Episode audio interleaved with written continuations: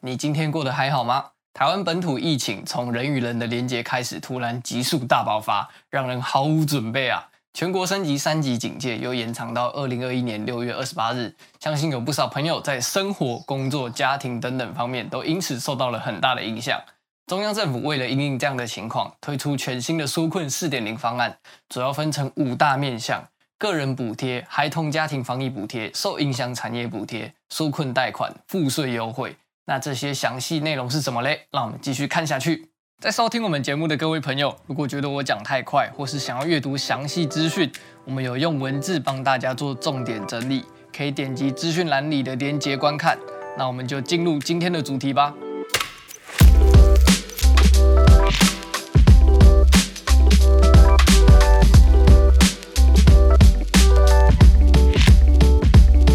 大家好，欢迎来到投资爆米花，我是你的主持人 H 编。好，首先是个人补贴的部分，这边来跟各位报告一下主要的受惠对象和金额。中低收入户每个月可以领一千五百元，领三个月，总共是四千五百元。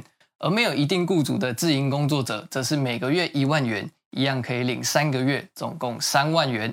之前的条件是，只有投保金额两万四千元以下的人才可以领三万元。今年另外增加投保金额超过两万四千元的，也可以领取一万元。排付之后，所有自营业者都可以得到纾困。而有工作但不是农民渔民，没有相关社会保险，又有急难需求的民众，则是发放纾困金一万元到三万元。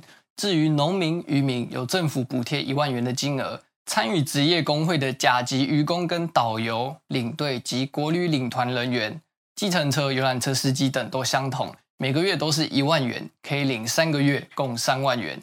视障按摩师则是一个月有一万五千元。接下来是孩童家庭防疫补贴，跟去年不太一样的地方是，这次因为全面停课的关系，有特别多了关于学生的防疫补贴，大概有两百五十万个国小以下孩童、国高中、五专前三年的身心障碍学生家庭，从六月十五日开始，每人发放一万元。接下来是针对防疫升上三级警戒而受到冲击的产业，像是中小企业、餐饮、航空、医疗、观光、长照、托幼等等。中央政府也提出了纾困的补贴方案，条件的话呢，要是营业额衰退五十趴以上，就补助薪资四成，上限是两万元，并且会按照产业的类别来做区分。那大家也知道，因为五六月的疫情冲击比较严重，我们的行政院长也有承诺说，在限制条件这部分会从宽认定。原则上会依照员工的人数来去补贴五月跟六月的薪资，每个月两万元这样。再来是纾困贷款，基本上相关的方案和去年其实没有太大的差别。劳工纾困贷款每人金额和去年一样，最高上限十万元，名额的话目前估计可能会有五十万。那去年有申请过合格的人，今年还是可以重复申请。条件的话是年满二十岁且为本籍劳工，贷款年限三年。利息的话，劳动部补贴第一年的优惠，申请时间是从二零二一年六月十五日开始，而企业纾困贷款额度也增加不少。想了解的朋友，近期在密切关注行政院公布的资讯。不过也要提醒大家，如果收到奇怪的纾困简讯，要留意诈骗，可以拨打一九八八纾困专线来确认真伪。接下来是税负的优惠，在缴税这一块，国发会的主委说了。因为有非常多小规模商家为了配合防疫政策，已经暂停营业了，也就没有收入了。所以原本属于认定课征的部分就不予征收。除此之外，财政部也正在讨论要提供受到冲击的产业在缴税期间享有延缓缴纳、分期缴纳的优惠。在纾困四点零方案消息一出，就有许多想要申请的人亲自跑到职业工会探听。各位，行政院说了，只要去年申请过、有存折资料、合乎资格的民众。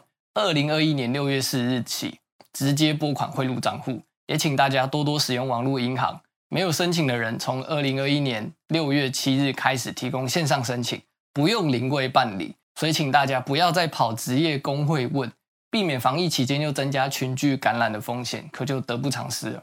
以上就是这次纾困四点零方案的同整懒人包了，希望有给你带来帮助。别忘了勤洗手、戴口罩、不群聚，我们一起挺过难关。好的，今天的主题就分享到这里。如果你想要了解更多股市相关的内容，可以使用股市 Podcast App，里面帮大家整理了各种股市相关的 Podcast，推荐给有心想要沉浸学习股市的朋友。下载链接我会放在资讯栏。如果这节节目有帮助到你的话，可以分享给你身旁的亲朋好友，也欢迎在各大 Podcast 平台上订阅我们，也欢迎追踪我们的 IG 投资爆米花，和我们一起学习更多有关理财知识。我们会持续制作学习投资理财的好内容给大家。投资爆米花，感谢你的收听，我们下一集再见喽，拜拜。